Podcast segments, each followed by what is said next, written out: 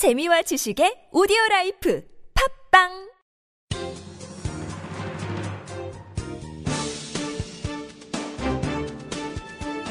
일간사설 4월 7일 화요일 조선일보 송희영 칼럼.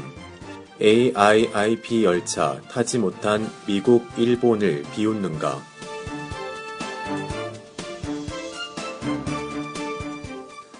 지난주 도쿄에서 열린 한중일 3국 세미나에서 만난 일본인들은 심란한 반응을 보였다. 중국이 추진하는 아시아 인프라 투자 은행의 여진이 거셌다. 56개 국가가 중국 쪽에 줄을 섰다. 한국은 물론 호주, 영국까지 가입한 것이 아프다. 어느 국회의원의 소감이다. 영국이 미국의 반대를 뿌리쳤다는 게 중요하다.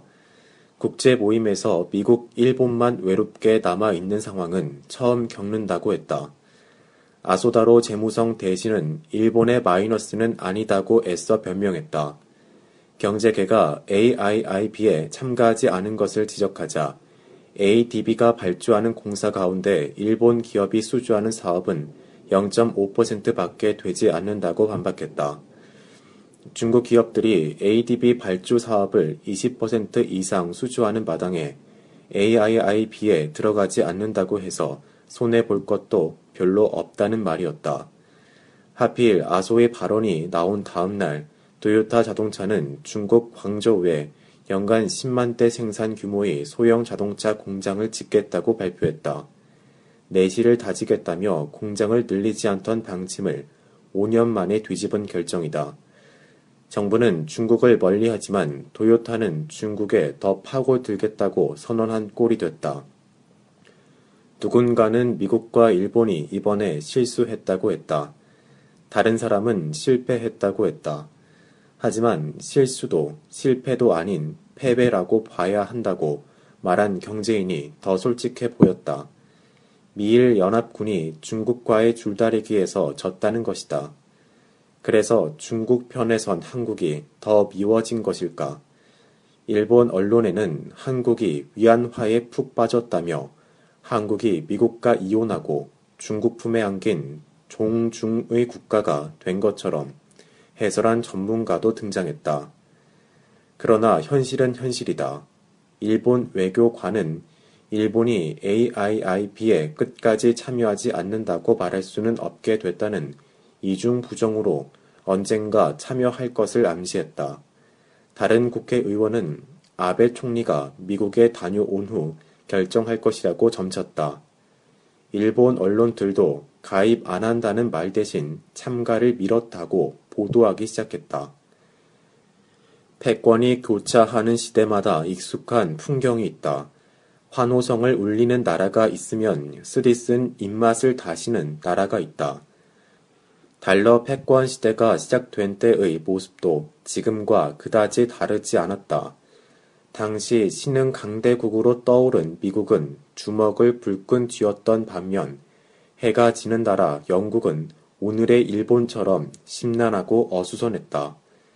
1944년 미국 브레튼 우주에서 열린 국제회의에는 44개국 대표들이 모였다. 2차 세계대전이 끝나기 전이었다. 그때도 지금처럼 모든 나라가 자기 나라 통화 가치를 낮추는 금융 전쟁이 한창이었다. 브레튼 우즈 회담은 이런 통화 전쟁을 멈추자는 취지에서 국제 통화 기금과 세계 은행의 설립에 대한 큰 그림이 그려졌다. 그곳에 영국 대표단을 이끌고 나타난 사람은 당대 최고의 경제학자로 꼽히던 케인스였다. 미국을 대표하는 경제학자는 해리 화이트였다. 화이트는 가업과 교수직을 오락가락하다 겨우 장관 보좌관을 맡은 무명 인사였다. 미국 신문들은 회담장 분위기를 영국인의 지배당하는 미국인들이라고 했고 화이트를 영국인들에게 완전히 복종하는 인간으로 묘사했다. 회담 결과는 무명학자의 승리였다. 케인스는 정교한 이론을 앞세워 새로운 국제 통화를 창설할 것을 주장했지만 화이트는 달러를 세계의 기준 통화로 만들겠다는 집념을 불태웠다. 화이트는 작은 나라들을 배려해 미국이 낮은 이자율로 차관을 제공하겠다는 사탕 발림 약속을 덧붙였다. 케인스는 대영 제국의 위세를 과시하며 자기 논리를 고집하는 오만한 태도를 보였다. 케인스의 오만함과 화이트의 세심한 접근 방식이 회담 분위기를 갈랐다. 영국이 통화 패권을 미국에 넘겨준 결정타는 결국 두 나라 경제력의 격차였다. 전쟁으로 국고가 말라버린 영국은 미국의 손을 벌리지 않을 수 없었다. 콧대 높던 케인스는 IMF와 IBRD 설립에 찬성하는 대신 미국에서 원조를 받기 위한 협상에 나서야 했다. IMF와 IBRD를 런던에 두려던 계획도 포기해야 했다. 그는 굴욕적인 원조 차관 협상을 다 끝내지 못한 채 쓰러졌다.